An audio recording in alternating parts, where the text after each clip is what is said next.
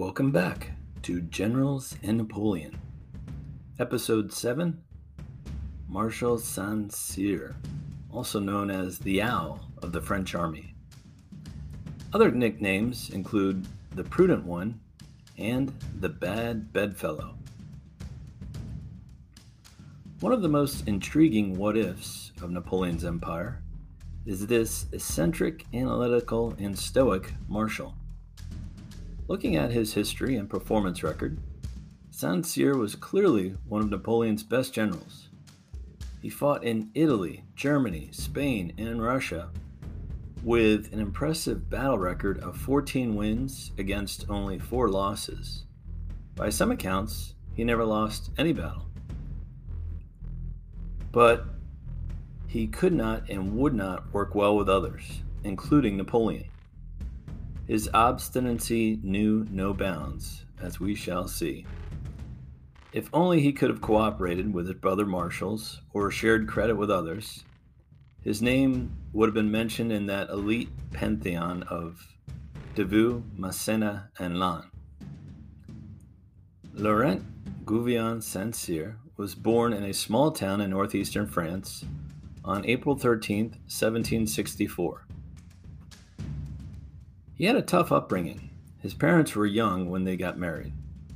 His dad, Jean Baptiste Gouvion, was 21, and his mom, Anne Marie Mercer, was 15. Notice that neither parent had the last name Saint Cyr. His dad's profession was that of a tanner. The future marshal was the couple's oldest child. His parents had two other sons, but both died in infancy. His mom left the family in 1767 and never returned. Having lost both his brothers and mom by the age of four might have led to his extreme individualism and detached demeanor. As soon as Saint Cyr turned 18, he left home for Rome, Italy, to explore his artistic side. He had natural skill in drawing and painting. He even tried his hand in acting, but was considered too shy. He later attempted to find his mom in different towns throughout France. Failing this, he changed his surname to Saint Cyr to disassociate from both parents. This again shows his self reliance and that he only trusted one person himself. After four years of wandering throughout Italy, he moved to Paris. He settled down and married Anne Gouvion, who was also from his hometown, and by all accounts produced a happy marriage together. They were married for 20 years before they had their first child, a son, Laurent Francois. His wife passed in 1844, 14 years after the Marshal did. His son lived until 1904. Getting back to the future Marshal, the year of 1789 radically changed his life. The French Revolution began, and the young, intelligent, and artistic Saint Cyr embraced the ideals that came along with it. The main attraction for him was getting credit for individual achievement, regardless of your social class. In September of 1792, he enlisted as a volunteer in the 1st Battalion of Chasseurs Républicains. His leadership skills and natural brilliance quickly got him promoted to sergeant major. By November of that year, he was promoted to captain, which is pretty fast, even by revolutionary France standards. His anti royalist beliefs helped move him up the Army's promotion ladder quickly. Eventually, Saint Cyr's battalion was sent to the French Army of the Rhine under the command of General Custine. A story goes that the general was riding by Captain Saint Cyr and noticed him sketching enemy positions along with detailed topography. The general was impressed and promoted him to his general staff in 1793. Saint Cyr also met future marshals Ney and Davout at this time and became friendly with them both, as much as his limited social skills would allow. The year spent on the topographical staff allowed him to study warfare, just like he studied art in Italy. As usual, he was a quick study. On September 14, 1793, the enemy Austrian army surprised the French army with an attack at Landremont. Saint Cyr commanded four battalions of troops and stopped the Austrian attack cold. This battle highlighted Saint Cyr's two major abilities as commander his preference for mountain warfare, which suited his topography skills, and secondly, the use of proper cannon fire followed by a strong cavalry charge. He was a master of setting up cannon batteries at hidden locations and using them to pummel enemy positions. Saint Cyr earned a promotion to brigadier general on June 5, 1794. That same month, he was promoted again to general of division. His quick rise to general and natural ability made him legendary amongst the troops of the French army. When they heard cannons booming through the mountains, the men would remark, quote, There is Cyr playing chess again. End quote. Others said he waged war with a detachment of a chess player. He never held troop reviews, never visited the wounded in hospitals, and rarely went to the front lines. He also avoided fancy uniforms. He wore a simple blue overcoat without epaulets or medals. But he made up for these quirks with brilliant planning and tactics and an ability to outline clear, detailed maps for his subordinates. In 1796, he was serving under Napoleon's main competitor in the French army, General Moreau. On April 2nd of that year, he had one of his biggest victories. With only one corps of troops, Saint Cyr defeated three fourths of the opposing Austrian army, taking 5,000 prisoners. He assembled a Napoleon like battery of 24 cannons and unleashed hell as his men moved forward under this cover. Saint Cyr enjoyed his time in the Army of the Rhine and took great care to not waste his men's lives in senseless assaults. In 1798, he received his first independent assignment as commander of the Army of Rome. It was a precarious first solo job as the population was near revolt and the troops were mutinous. Both groups of people were taxed heavily by the previous commander, General Massena. Of Massena's greed, it was said, quote, Not a garment of clothing, not a cup of wine, not a mouthful of food could reach a private soldier without paying a tax. End quote. Saint Cyr immediately went to work, rounding up Rome's rabble rousers and quelling the army mutineers with order and discipline. In 1799, he was dispatched to work under Moreau once again in Italy, where the Austrians and Russians under Suvorov were regaining all the territory Napoleon had won two years earlier. At the massive Battle of Novi, Saint Cyr commanded the right wing and saved the French from total annihilation. His superb tactical retreat helped cover the French withdrawal through the mountains. In May of 1800, he won another dazzling victory against the Austrians at the Second Battle of Biberach, inflicting 4,000 casualties while receiving only 2,000. For his efforts, Saint Cyr received a Sabre of Honor sent from Napoleon himself.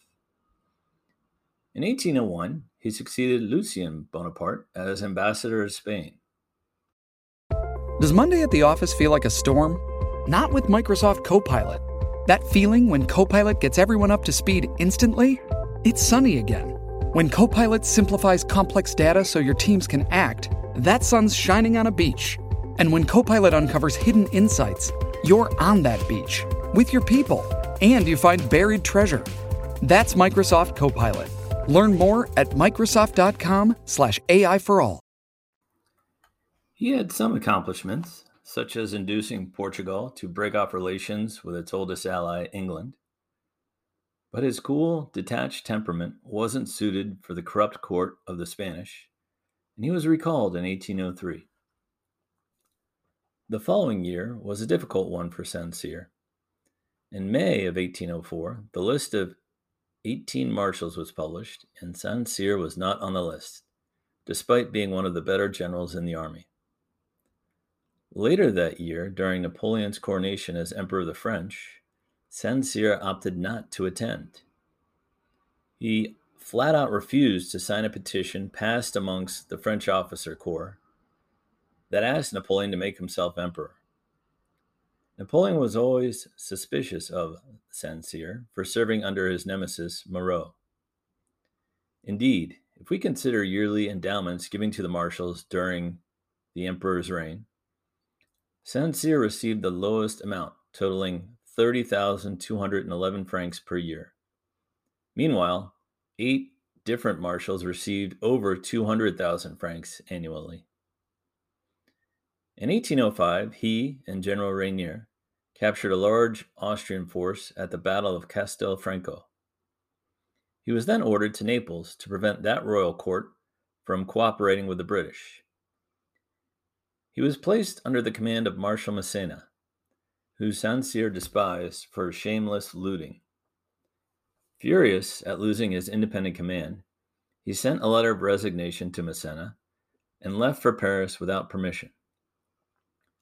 Saint Cyr arrived there on the morning of January 5, 1806. Upon hearing this, a furious Napoleon informed Saint Cyr that if he didn't return to his post by the afternoon, he would have him shot. Wisely, Saint Cyr made his way back to Italy. But this episode increased Napoleon's distrust in him. Saint Cyr returned to Naples to support Napoleon's brother Joseph, who was on the throne of the Neapolitan kingdom. When he completed this assignment, he returned home in 1806 for two years of much deserved downtime. He purchased a lovely home, the Chateau de Reverseaux, which still exists today. Work-wise, he busied himself with maintaining France's port facilities and fortifications. Meanwhile, Napoleon's other generals were busy conquering Austria, Prussia, and Poland.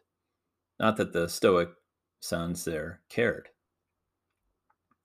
When I use the word Stoic, it goes back to Roman times in the reign of Emperor Marcus Aurelius.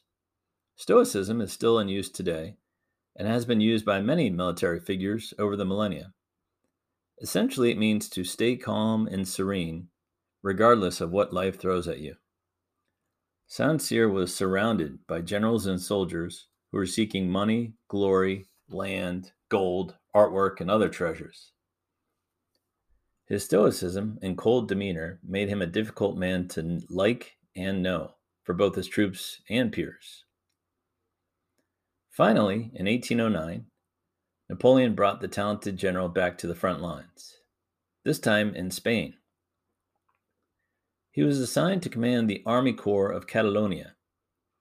It was a tough assignment, as it required holding a large mountainous territory against the Spanish army and guerrilla soldiers. He only had a mixed force of 48,000 French, Italian, Swiss, and German troops to hold it. They won battles at Cardedeu, Molinas de Rey, and Valls, but could not take the fortress of Gerona. At this last instance, Napoleon grew impatient and replaced him with Marshal Augereau.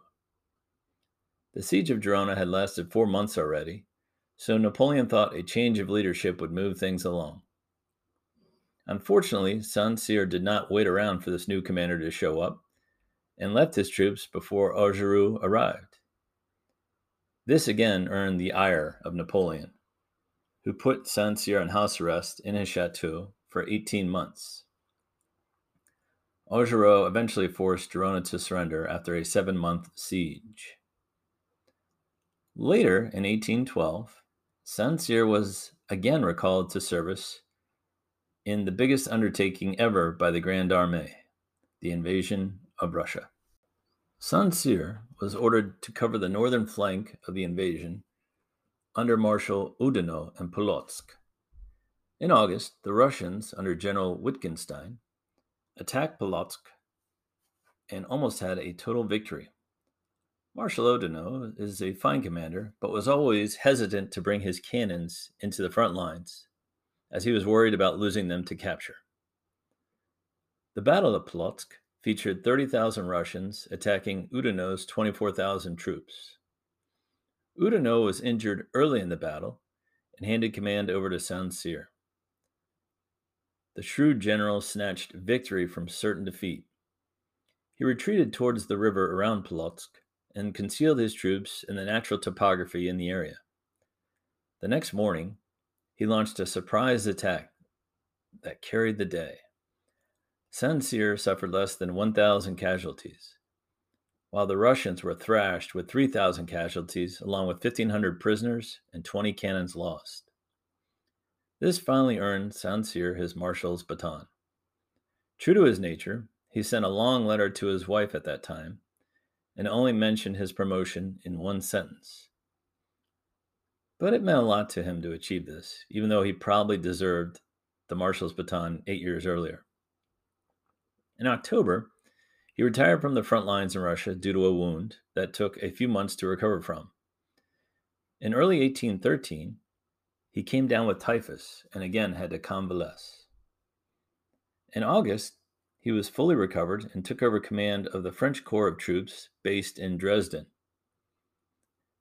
In 1813, following the disastrous retreat of Napoleon from Russia, the emperor had won two major battles against the Allies at Lutzen and Bautzen. Following these successes, Napoleon agreed to an armistice with the Allies to reinforce and refit his troops. The Allies did the same. The armistice ended, and the Allies advanced to surround Dresden with 230,000 troops. Saint Cyr could only oppose them with 19,000 infantry and 5,500 cavalry. But, like a master chess player, he positioned them well to hold off the Allies until Napoleon arrived with reinforcements. This would be the first time Saint Cyr worked side by side with Napoleon. Both men were impressed with each other. Napoleon remarked, quote, He is the best man among us in the line of defense, though I am superior to him in attack. End quote. For many reasons, the Allies dawdled in front of Dresden and did not immediately attack. This gave Napoleon time to show up with 155,000 troops to reinforce St. Cyr. I can only imagine the Allied troops' despair when they heard the shouts of Vive l'Empereur! The ensuing Battle of Dresden resulted in the Allies being defeated by Napoleon yet again, and they withdrew.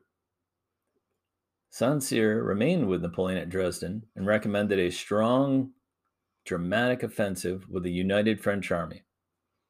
Oddly, against Saint Cyr's advice, Napoleon broke apart his force and pursued the Allies piecemeal.